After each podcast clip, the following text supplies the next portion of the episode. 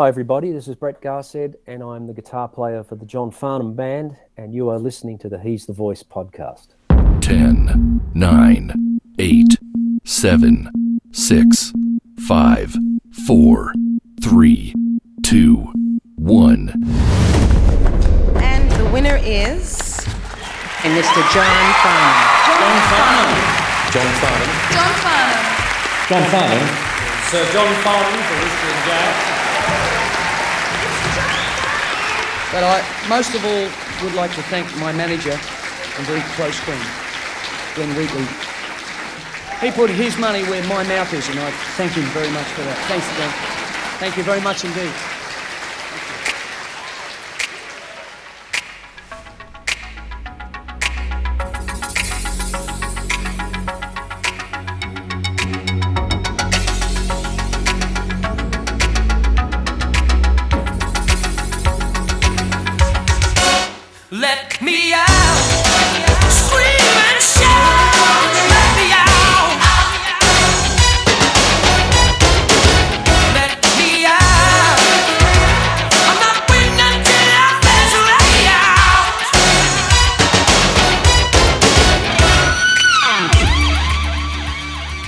Farnham fans. You're listening to He's the Voice, the one and only podcast devoted to Whispering Jack and the remarkable career achievements of Australian national treasure, John Farnham.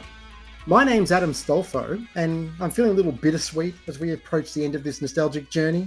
but I'm joined here for the rounding out of the album by the man who surely owns more copies of Whispering Jack than any of his competition. The great Nigel Langis is back with us for the final song on the album. How you doing, Nigel? Hey there, Adam. I'm good. How are you? Really, really good, mate. But a little bit of sweet, as I mentioned. Uh, a little sad. We've got there. It- It's quite been quite a journey, actually, hasn't it? Yeah, it's incredible. When I think back to that time when we were sitting in a coffee shop in Melbourne, writing down ideas about what it is that we think we could possibly do with a podcast, Yep. and look at where we've come and what it is that we've achieved so far. And here we are talking about track 10 on the album, Let Me Out. Written by John himself. Yeah, and what a song. Mm. I've loved this song from the time that I first heard it on the album. Yeah, and I do have a question for you right off the bat, Nige. Would I be right in assuming that this is one of your favourite non-hits from Whispering Jack? Yeah. No hesitation. And not just one of the favourite album tracks off of Whispering Jack.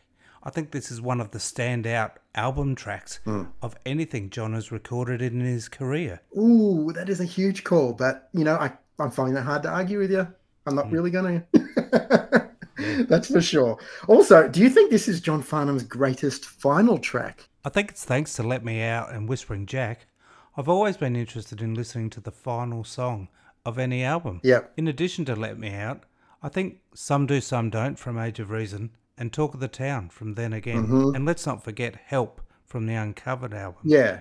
They're all standout final tracks that are a real departure from the rest of the album they're featured on. Yeah, you're right. And and definitely definitely would let me out. Like and that's what works so well with this song is because it's the footnote of the album and it's a tone shift. Oh, You know? very much so. Very much. So. Particularly after Touch of Paradise as well. If you look at just those two songs, hmm the topic of each track, the way that they're performed, their tone, and their arrangements, hmm. it's brilliant that they are placed alongside each other on the album in the track listing. Yeah. Hey Adam, I just want to take a minute and add this into our discussion of Let Me Out. Okay. Let Me Out was the B side track on the Pressure Down single. It was also featured as the B side on the Pressure Down 12 inch extended LP Yep. and the UK and German pressings of the Pressure Down Maxi single. I think it's an interesting observation about Let Me Out being the B side of the Pressure Down single, that Pressure Down, the first track, and Let Me Out being the final track on Whispering Jack. Mhm. So the tracks that focus on pressure, stress, and frustration actually bookend the album, which is otherwise filled with messages of affirmation, inspiration, adoration, and admiration. Yeah, this is interesting. Uh, Nigel, remember when we looked at Trouble a few weeks back and I was very clear and adamant about the ambiguity of that song? Yeah. right? Well, Let Me Out, I feel, is the complete opposite. Not only is it clear what the song's about, John himself has also been very open and descriptive regarding its meaning and origins. All right, Yeah. So, and it's the good old LRB story, isn't it? He's talked about that in the concerts, and I think that's become, particularly to the fans, that has become common knowledge. Yes. He's let it be known that this song is ultimately about not being happy with LRB and the material he was recording with them and the sort of like the energy between the band members and the, the politics, I suppose. And he just wanted to get out. That's ultimately what this song is about. Interesting though, because if you do look at the lyrics as well, Nige, um, the song doesn't have to be about that. Like it can also very much be switched around and used as a wanting to get out of a lot of situations in life. You know what Mm. I mean? Like you can interpret the lyrics that way. Yeah, you can absolutely. Yeah. So, yeah. What do you think it is about this song, Nige, that makes it so, you know, such a highlight for you? John states in the Whispering Jack concert that this song is the darker side of him. Indeed.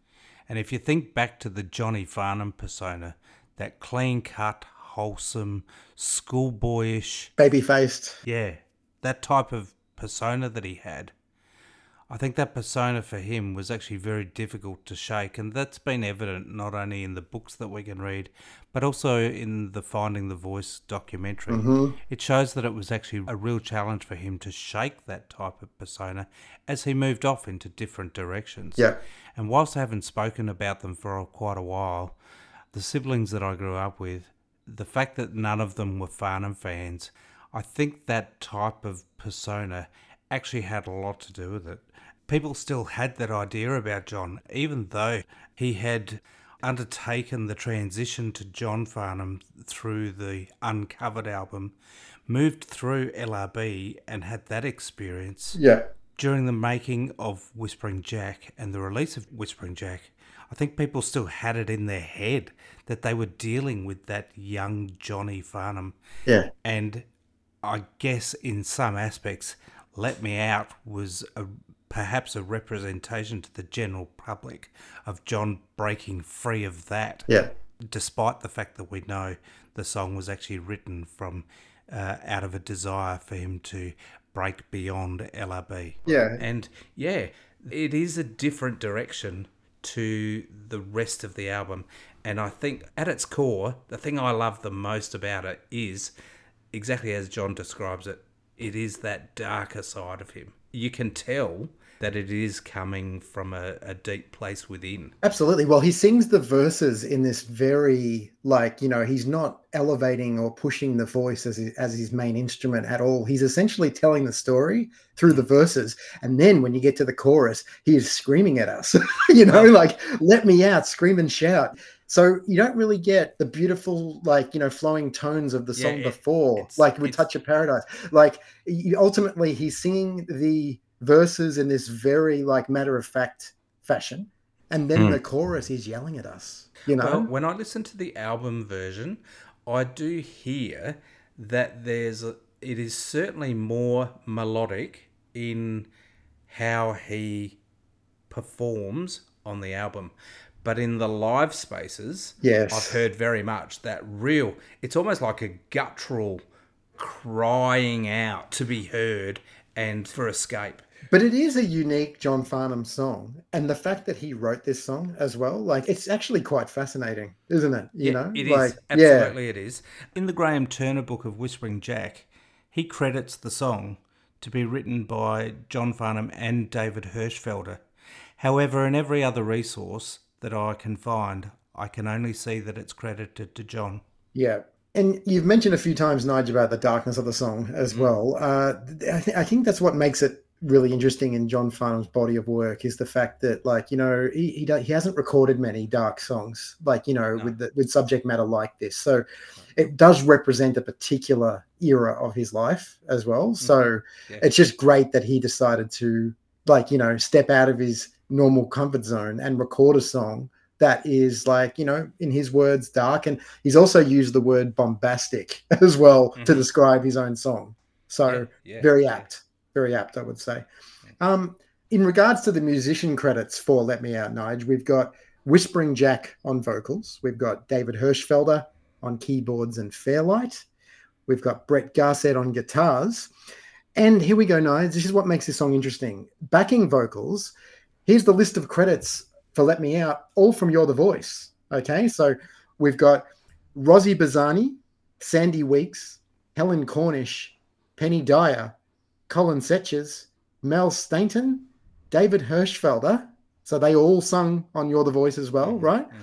But there's one addition Nikki Nichols. Um, she's back for this one. Let me out. Yeah. So that's the unique thing. Uh, Fairlight and drum programs, Jack Ross and Dave. Here we go. Snappy fingers.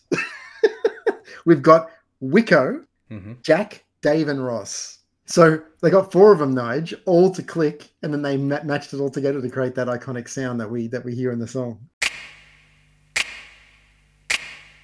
And the final credit, Low Moans, Dougie, obviously referring to Doug Brady. Yeah, that's it. Also, a key thing to note with the uh, credits on this song as well, Nige, is that John is actually double tracked in this song, uh, but to really, really great effect. It's almost like he's got his darkness or his shadow is like, you know, singing along with him. This song does actually sound like you've got two John Farnham singing in unison, but slightly different. It's that's what I mean by shadow. It works to great effect about the fact that he's essentially the backing vocalist on his own verses and stuff. You know what I mean? Like, does that make sense? So he can easily be one of the backing vocalists, and um, Yeah. so is it the fact that he's the backing vocalist, or have they actually double tracked the entire song? I think that it, the entire song's been double tracked, at least the verses Yeah, have. God, I didn't know that. But I don't think that they tried to make it sound identical for the effect of the song. Mm. Because if you listen carefully, the double tracked version of his vocals is singing things slightly differently. I'll have to listen specifically with the intention of actually taking note of that. Yeah, and it actually it actually brings a new dimension to the song, and, and we are obviously talking about the studio version, you know, the album version Yeah. here as Yeah. well. So it's been constructed this way for a reason, but it's very effective. It works really, really well when you listen for it.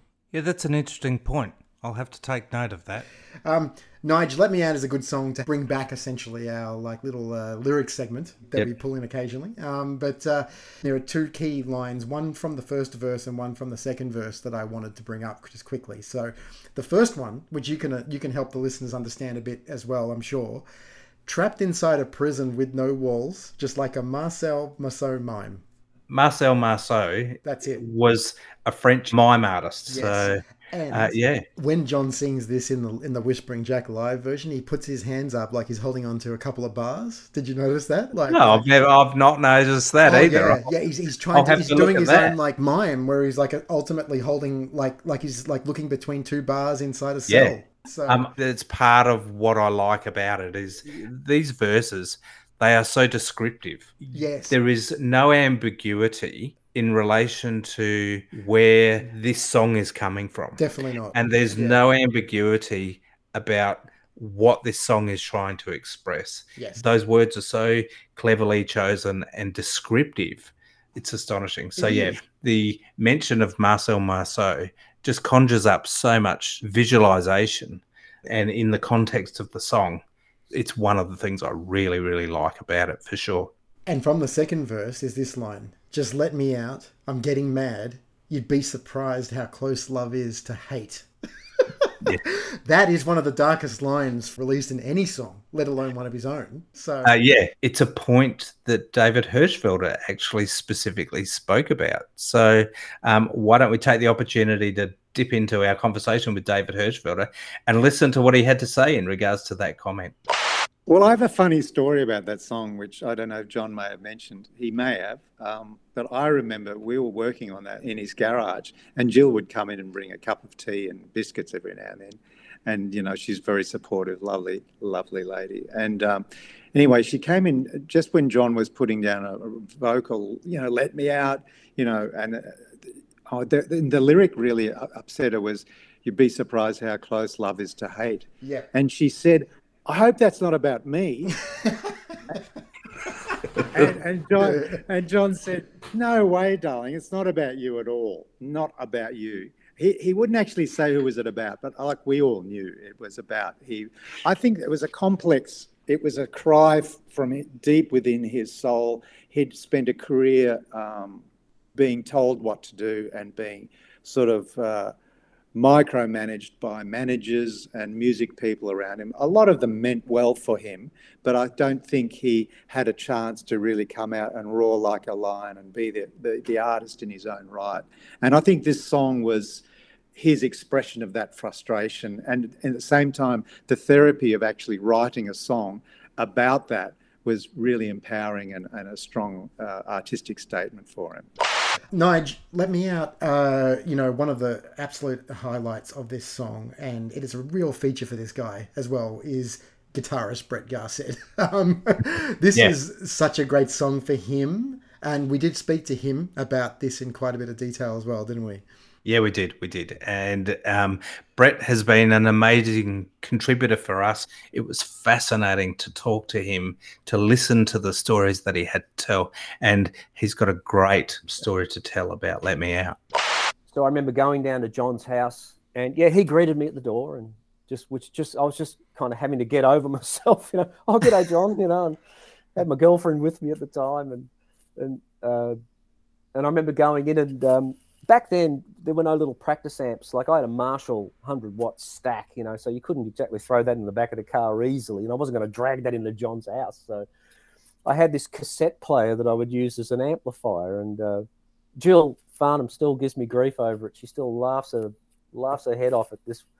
She said, "You walking in with your bloody cassette player, your girl, your girlfriend in tow." It was just really funny, just the kids from the bush, you know. So anyway, I remember walking in there, and Ross Fraser was there, and they were they were working on a demo for uh, "Let Me Out." And uh, Ross said, "Why don't you just you know play a solo and let's see what you do?" And I got lucky and played a couple of good solos, and uh, they said, "All right." And they said, "Well, what would you play over the verses?" And I, I said, "Well, I don't know. There's there's no vocal here. I don't know what I'd play." And John said, "I'll chuck one down for you." And he just grabbed a mic, grabbed a, a Shure 57, and stood there in his living room and sang it. And I was just sitting there going, "Oh my god!" You know, like no warm up, no nothing. It was probably 11 in the morning. And here's the thing: like, "Let Me Out" is in the key of F sharp, and I remember that the key we played it in was at least a minor third higher. It was in A, I think. And um, so I mean, he's hitting like high G's, like just unbelievable stuff. Like, and yeah, I'll, that was that was yeah. Once again, I think after that I was too shell shocked to play anything in the verses anyway. I said I don't want to play anything. I just want to listen to this. So you know, so yeah, it was it was just amazing. What I tried to do was take a distorted guitar and use power chords to put that texture into those songs because it's the one thing that a a synthesizer or a keyboard couldn't do convincingly. That's the one thing Hershey couldn't do. Nothing really sounded like a distorted electric guitar. And like I, I'm a big fan of a guy named Allan Holdsworth, and Allan used to do that in some of the early bands he was in. He was in like a he was in a band called the Tony Williams Lifetime, and he was so creative at using power chords in a really creative way. Because back then he only had a Marshall as well. He was kind of like me. All he had was an amp that made a pretty heavy sound, so he would use that. So that's the the kind of texture I tried to bring to all those songs, and you know I did what I could, and uh, and just like I said, I was just given nothing but positive, Nice. positive vibes from John and Ross. They were awesome, and um, and so yeah, I was just trying to insert the sound, this distinct sound of a distorted electric guitar into that those songs and have it be in context. So look, that would have been the challenge of, of John and Ross and and uh, Dougie to to mix that so it is in context. You know what I mean? It could have just been a synth album and no one would have really missed a beat. David had done all the solos; it would have been incredible. So uh, there's no doubt about that. So I was just grateful I could slot myself into it somehow. Brett, could you share something about performing Let Me Out in the live space? We did that on that previous tour uh, before Whispering Jack, and I, I, that's another one of those songs where I uh, remember Sam coming up with just some great guitar parts, and I that was I thought I'm going to grab these power chords, and that's going to be me sorted out. And uh, and then I remember Sam just coming up with some amazing stuff, and I was going, "See, there you go. That's you're in the room with a bunch of pros, you know, like." Like that was just so evident to me that I was in the presence of greatness, and I should, uh, I should just listen and learn, and that's exactly what I tried to do. Yeah. So when we got to the solo, it was great. I had a few tricks in place that I wanted to do. There was this one thing I don't think it'll work on this guitar now because um, I uh, I got. Can you hear that? Yep. You probably can't hear it very loudly. Maybe I'll turn it up a bit. You it would have worked great bit. if I'd been able to. Uh, You can probably hear that, yeah? Yep. Yes. maybe. Um, yeah, because the solo opens with this sort of harmonic, and it, I used to be able to get it by just flicking the string here, and it'll sort of happen. Though. It does that sort of thing. Love it. I had some other little trick in there. What was it? Uh, I haven't done this in a long time though.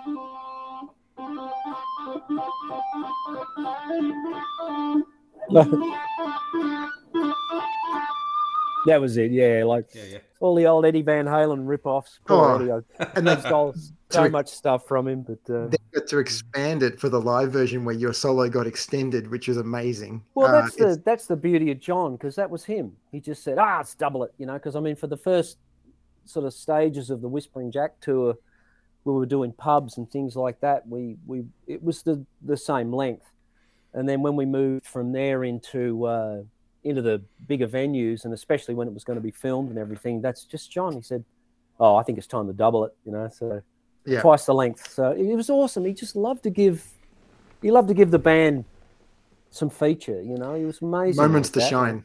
Yeah. Absolutely, yeah. I mean, just uh, I couldn't play very many things on a guitar. Like I couldn't play acoustic guitar to save my life, and didn't really know much about theory or harmony or anything like that. But if you wanted 32 bars of face melting histrionics, you come to the right place. So Yeah. that was what I had to offer, I guess. I'd have trouble doing it now. You know, I don't think that way anymore. Like I've changed so much over the years, but back then I was capable of just playing flat out for as long as you wanted me to. So, oh, I don't know.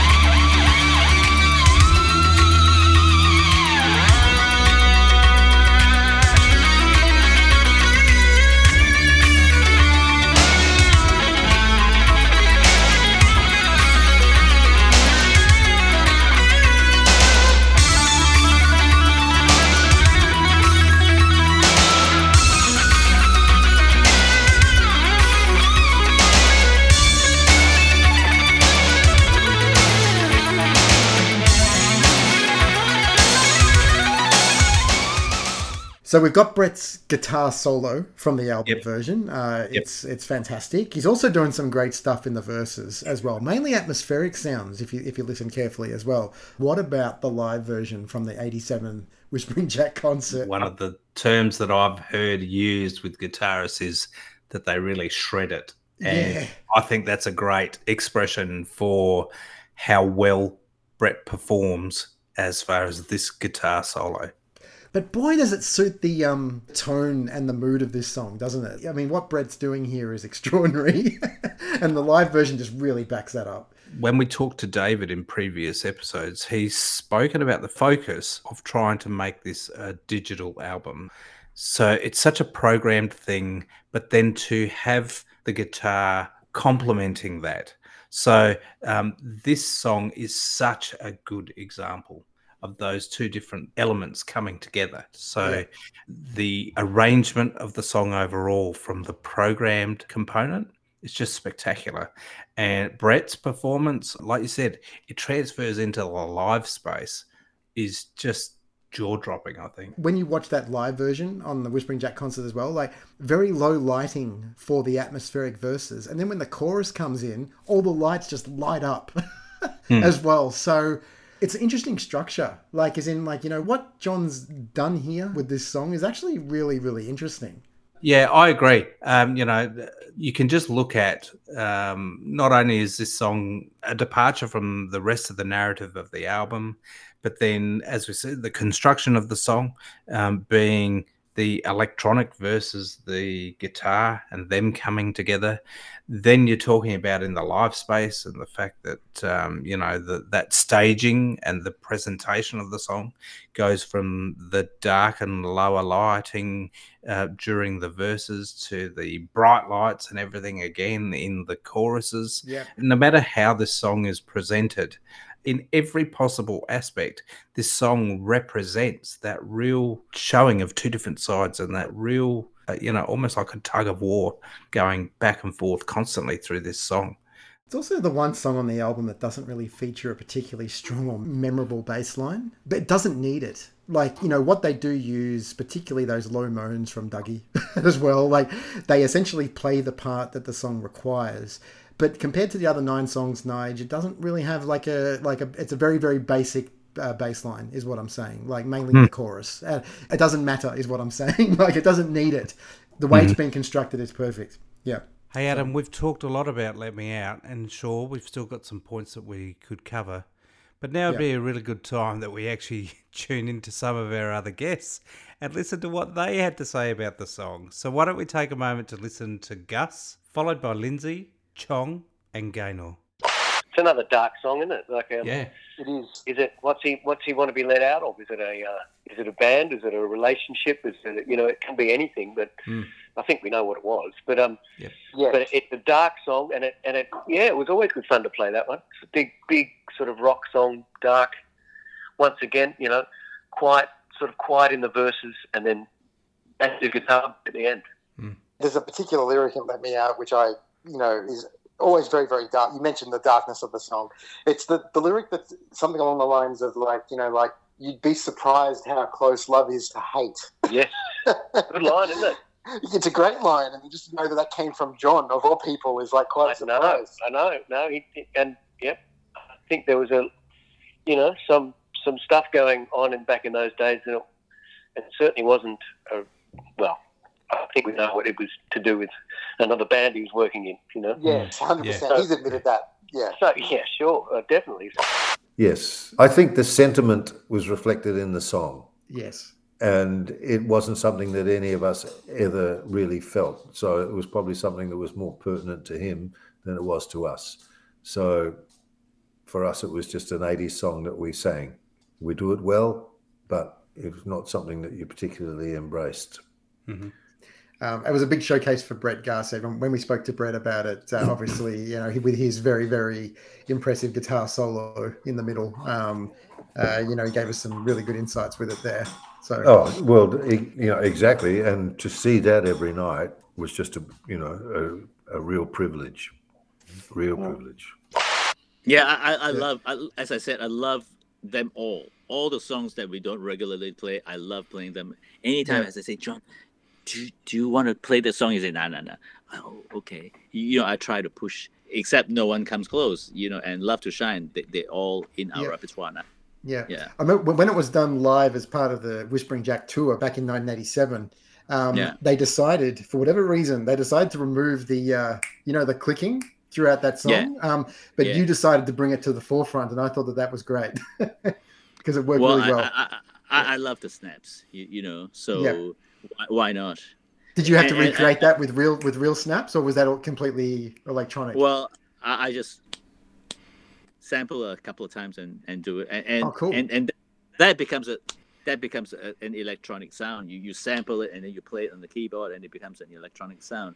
And and a simple sound like this, when you we put on a keyboard and play it, it becomes sounds me- mechanical. But you, you can but you can have those sounds in sample libraries and stuff. But it's a matter of getting the right snap. Hundred percent. Yeah. Yeah, a snap is a snap, a clap is a clap. You, you know, you got to get, get the right sound, like, oh, oh. Totally. So you, you got to be very discerning in making the sounds. Yeah, yeah, that came from Little River Band. That Uh, came. we know. Yeah. Let me out. Yeah. Scream and shout. Let me out. So it sounds like it was probably more a uh, a reflection of what actually happened. Um, Well, very much, yeah. very much, and and I'm, um, it's cathartic. I'm sure to write write it down and send a message back home. Yeah, Which yeah. he did. That's it. I mean, he did it more eloquently, I think, in playing to win. Um, that was probably more specifically directed at Little River Band at his time there, but Let Me Out was definitely part of that mindset. It represented the end of that era. That's yes, right. yes. A funny note, uh, or a funny aside, with the 2011 uh, "Let Me Out" performance from Whispering Jack 25 Nige is the fact Yeah. that John, whether it was intentional or, or a, a slip, uh, decides to change the lyrics um, from "pushing it uphill" to pushing shit uphill. Yeah, yeah, yeah. I love that. And um, I really wanted to know whether or not he ever recorded a version of it pushing shit uphill because um, it's so easy to see. I don't think there's any mistake in that at all. Yeah. Um, to me, I th- I've always assumed that that's actually the way he wrote it. Yeah. Um, and that he had to sanitize it to make it Had to- appropriate for the album remove the S and the H. yeah, yeah, yeah, yeah. So you know, Yeah. and um, we did end up asking a few people about that, and they said, you know, that was in an effort to make it more commercial, that he dialed it back a bit to pushing it uphill uh, in the album version. It so represents that edgy, rough around the edges component of everything that that song's about. And let's face it, if you're in the situation that he was in, feeling the way that he was feeling, pushing shit uphill was a pretty mild way of describing exactly what it was that he was actually feeling. So yeah, I but I loved hearing that, and I so wish that they um, would have recorded that and actually put a version of that out. Oh my god! Yeah, Can yeah. you can you imagine that, Nige? A, uh, a version of Whispering Jack or a re-release of Whispering Jack, which has that little uh, note down the bottom stating like offensive language or something like that. Like, yeah, yeah, yeah, yeah. Uh, I- I- that wouldn't be something you'd expect on a John Farnham album, is it? Um, it's Yeah. again, it just adds to that. You know, this is no longer the clean cut boy next door type of image, Yeah. and it just taps straight back into what it is that I love about this song, everything that it represents. And so, yeah, the change of lyric for the live performance of the 2011 was so welcome. And if ever the song would ever be performed again, I only hope that it will be performed the way that it was in 2011. Absolutely. So yeah, let me out. It's a staple and a perfect end to what is, you know, quite a remarkable album. I, I, I don't think there's any there's any argument with that. No, no, not at all. And I'll say that any time that I'm singing along to that song, um, I never sing pushing it uphill. Ever. Never. Yeah. So yeah. So, in regards to the live versions, Nige, we haven't got that much to work with. We know it was performed as part of the Whispering Jack and Jack's Back tours Mhm. before it was given a 24 year break. It came back along with all the other songs for Whispering Jack 25, in which it got a really, really great uh, arrangement and performance from the band in 2011. So, it's actually the song from Whispering Jack that John performed the least as the years went on. So post the 86, 87 Whispering Jack era anyway. So Mhm. unlike a song like Going, Going, Gone, and then songs like Trouble and One Step Away, which we heard as recently as 2018, right? Let Me Out seems to have been the song that John has decided is not one that he wants to essentially carry through. You know, I don't know if that's got something to do with the fact that he wrote it. Maybe maybe he doesn't like it as much as the fans do. Maybe it's hard to say. Yeah, yeah. I, I've But- not given that any thought. Um, Yeah. yeah. I, I mean, I'm aware that it, it has never really featured um, in his performances. That Yes. that it is it's a specific thing where it's included, and that's reflecting back on Whispering Jack. But uh, yeah. Yeah, and that's why I made mention of it alongside the other uh, songs from the album that would be the on the lesser side, you know, or the lesser known songs, you know. So, But you know, it yeah. makes me think. It makes me think, though. Uh, you know, for for artists, yeah, for John. But you look at anybody uh, who is a singer songwriter. You know, um, I always think about you know someone writes a song and it might be about the love of their life. In regards to that, John Denver singing a, Annie's song. You know, it's a beautiful song, but they ended up divorcing. But for the rest of his career, he still had to perform this song when, sure, it represented a time in his life, but you grow and change. And there's many artists that have written songs about either the relationship that's failed, the relationship that's bitter, equally the absolute love of their life. And it makes me think for those artists that write those songs about the tragedy of the breakdown of a relationship, and let's face it, Let Me Out is focused on the breakdown of multiple relationships, professional working relationships. Mhm.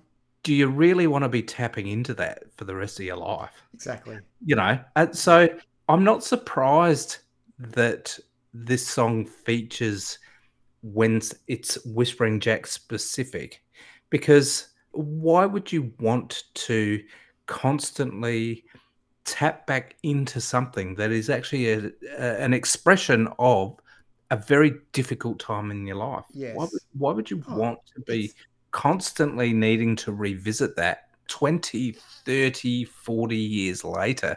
So I can appreciate why it's been left aside.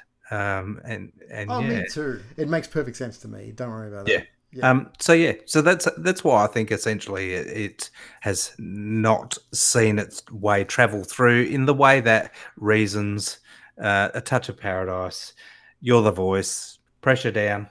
You know they've enjoyed almost you know constant representation with any performance, whereas um, yeah, I can see why.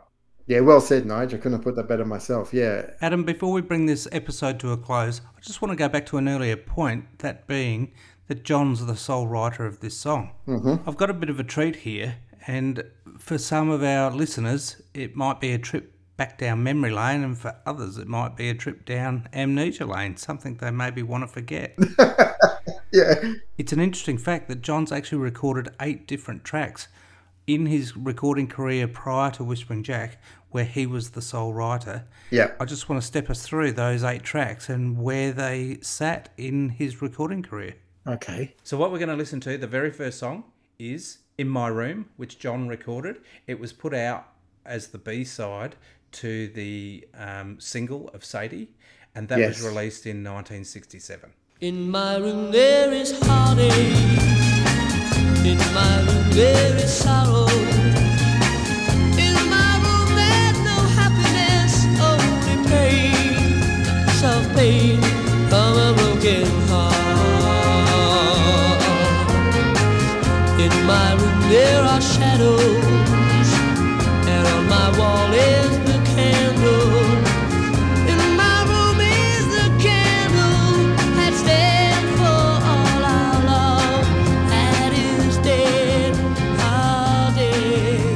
Yes. Well, the, the long term John Farnham fans obviously know that one. And it was also featured in the Find the Voice uh, film uh, and in, on the soundtrack. So it's very, uh, very much in the consciousness again.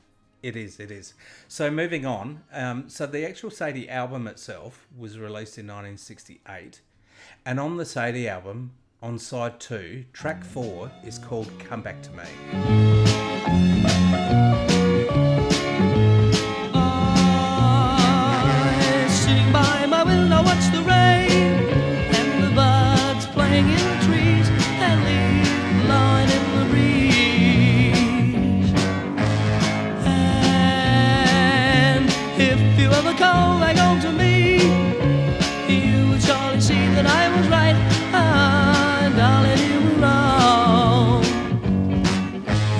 Come on back to me.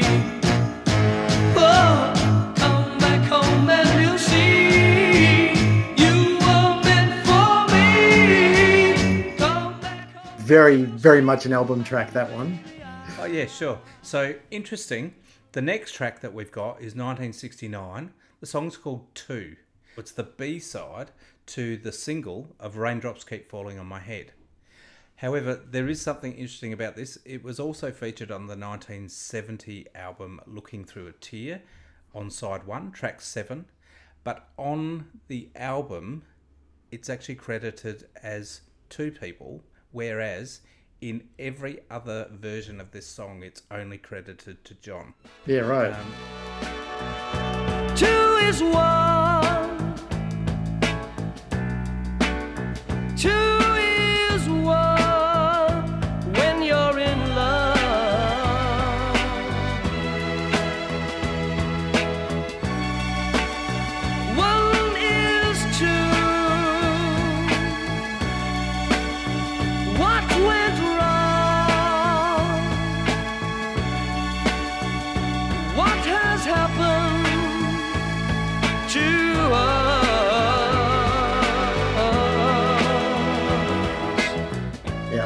Take or leave all of these songs. Yeah, I think it's a missed. I think it's a missed opportunity to uh, not have two as the B side to the single one.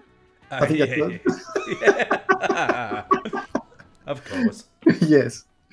But yeah, so moving on from there, the next track was released in 1970. It's called Pretty Things, and this was featured as the B side track to the single Comic Conversation. And you mean more to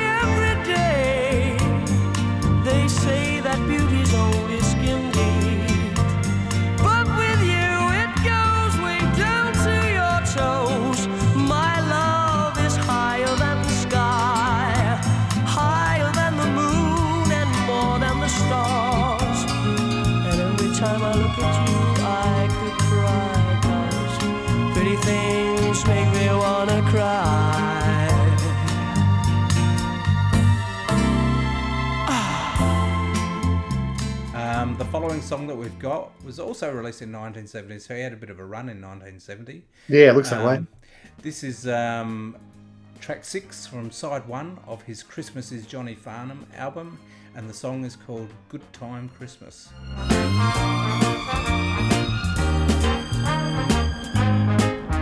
Well, it's Christmas again, but different somehow from all the others we've had. We're gonna call it a hippie Christmas with all the fun that we'll have. Everybody's gonna I never knew he actually attempted to write a uh, Christmas song. there we go.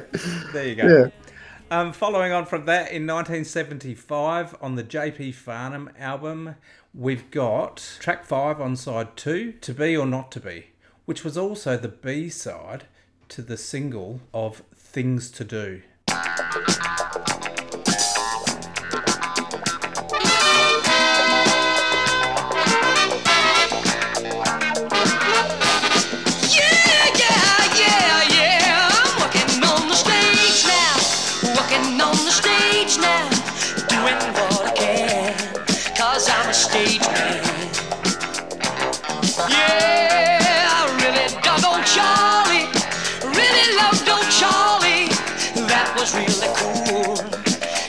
Was just a fool. And fooling in the school, yeah. To be or not to be. To be, to be or not to be, yeah. Channeling some 70s funk there. I was going to say, uh, Let me that's, tell you. that's channeling Stevie Wonder from I know. years. That's amazing. Oh, yeah. So yeah, um, interesting. Bit of waka waka. Yeah, Yeah, a, yeah, a yeah, real yeah. interesting song. And then, of course, from 1975, we have to wait 11 years for Whispering Jack in 1986 and Let Me Out.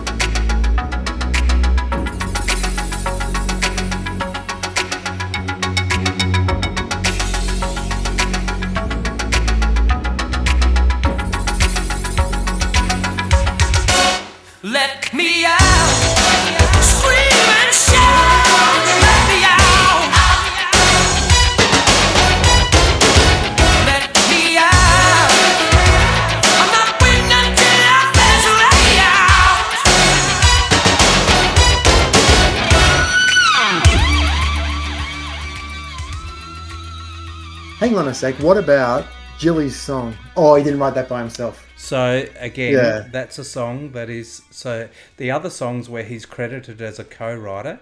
In '68 on the Sadie album, there's a song called "Turn Around." As I said in 1970, the song Two, "Looking Through a Tear," on that album only, he's credited as a co-writer. In 1980, is Jilly's song on "Uncovered."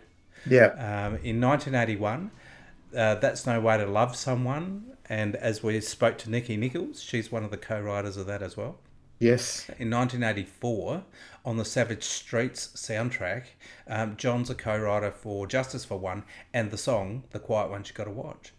What about LRB? I mean, playing to win is obvi- is the obvious one. We know Sure. playing to win, right? But what about any of the other Uh, songs? So, Like- oh yeah, so here we go. Um, so in 1985, with LRB, Playing to Win, and also uh, Blind Eyes uh, as well. Oh, yeah. Yeah. Um, so yeah, they're the two songs that he's credited for, and I think that actually probably plays a hand at why John ended up feeling the way he felt with LRB, because I went through those albums and every single song to find out exactly how much John is credited, and they are the two songs of the three albums of material that he did. Arguably the uh, the highlights of that playing to win album as well, Nige. Those two songs. so, uh, yeah, yeah. Um, on Whispering Yeah. Jack, he's also featured on Going, Going, Gone as a co-writer. yes, we've covered that. Yep. In 1990, he is credited as a co-writer for nine of the 12 songs on the Chain Reaction album. Yes. The songs he wasn't involved in are That's Freedom, Chain Reaction, and The First Step. Yeah, that's right. Um, yeah. And then also in 1993, he's credited for 10 of the 14 tracks off of Then Again. And the songs that he was not involved in on the Then Again album were Angels, Only Women Bleed, The Reason Why, and Rolling Home. yeah. Oh, also talk of the town. He didn't write that. Oh yeah, sorry. So I've missed that one. That's right. So Yeah. there you go. So he's Yeah. so nine of the fourteen tracks. Sorry, I've completely missed Talk of the Town in my thing. And then in 1996, um, John is credited uh, as a co-writer on Second Skin off, off of the Romeo's Heart album, Yes. Um, and nothing since that time.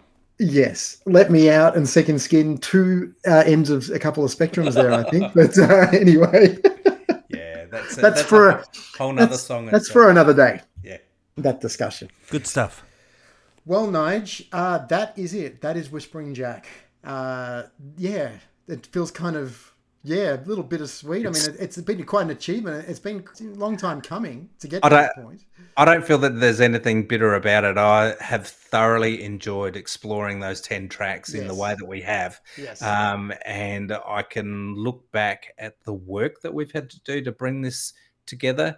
Um, the the exploration of the ten tracks. Uh, we're not finished. We've still got several episodes coming after this one. Yes, we do. But this concludes the 10 track deep dive that uh, was really the essence of what it was that we wanted to do when we thought about the idea of doing a podcast. And I'm so grateful that we've been through what we've been through to arrive at this point. it's Oh, yeah. fantastic. I love it. So there's nothing bittersweet for for me about it. Um, I have thoroughly enjoyed every part of what it is that we've done. Oh, me too, mate. I use the word bittersweet just because of the fact that, like, you know, it always feels good to get to the end of a, like, you know, a marathon. You know, like it, it Yeah. does. It feels good, uh, but it's always an element of sadness because of the fact that, like you said, like it's been a very, very enjoyable process from start to finish, and you know, Yeah, we yeah. have been able Yeah. to spend, you know, um, hours and hours talking about a subject that means a lot to you and me. And Yeah. to a lot of other people as well. So, Yeah. and um, to be able to uh, you know have a like a companion piece to the album to be able to get the backstories on these songs and hear from the from the songwriters and the musicians who have all contributed to putting it together uh, is just invaluable isn't it It's Yeah, yeah. just brilliant. I'm so glad now in the podcasting space we've got something like this for Whispering Jack. it for sure. deserves it there's no doubt about that it really does. Absolutely. does So, just quickly, guys, in regards to the socials for the He's the Voice podcast, you can obviously find us on X, YouTube. We have a Facebook group and we're on Instagram as well. Um, yeah, so, you know, everyone track us down on there if you want to uh, sort of open up the discussion and talk about it a little bit further. If you've got more to say about these songs, we'd love to hear it, that's for sure. Of course, we check uh, with all the comments that are left, and um, where possible, we respond. Oh, yeah, uh, we when- appreciate every single one of them, no doubt. For sure, for sure. Well, that's it, Adam. It's been great. Uh, like I said, I've absolutely loved it. And um, as we like to do with the conclusion of each of our episodes for Whispering Jack, this episode as well, we've got the live version of Let Me Out from the 1987 Whispering Jack concert uh, which was recorded at the Melbourne Sports and Entertainment Centre. Featuring a, a highlight guitar solo from Brett Garsed, this one. It does, and um, although you won't hear me, believe me, when I'm singing along to this one, I won't be singing anything about pushing it uphill. Indeed. So yeah. indeed. So thanks again, Adam. It's been great. It has, mate. Thank you very much. Enjoyed it, and um, I look forward to catching up with you for our next episode, um, talking about the live concerts. And there's three of them. There's no Yeah. shortage of stuff to talk about there. Absolutely, that'll be a good one. Looking forward to that one too. So until then, catch you around. See ya. Catch you, mate. See you around. He's the voice, guys. Thank you.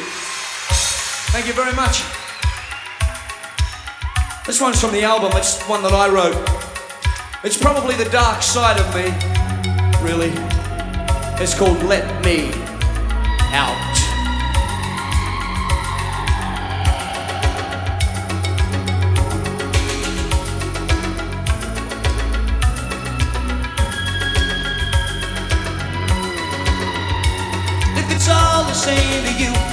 Just as soon not come to see you anymore. You're not giving, I'm not taking. I'm like a salesman with one foot inside the door. Well, I seem to get the feeling that I'm filling in for someone else's time. Trapped inside a prison with no walls, just like a Marcel, my soul. Let me out, scream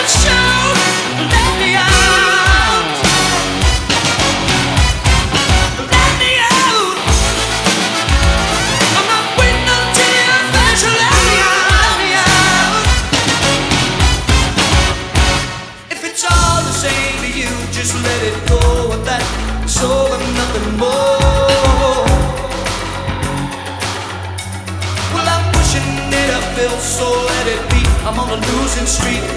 I've lost. Don't try to cover up the fact you're using me to play with while you wait. Just let me out. I'm getting mad. You'd be surprised how close stuff is.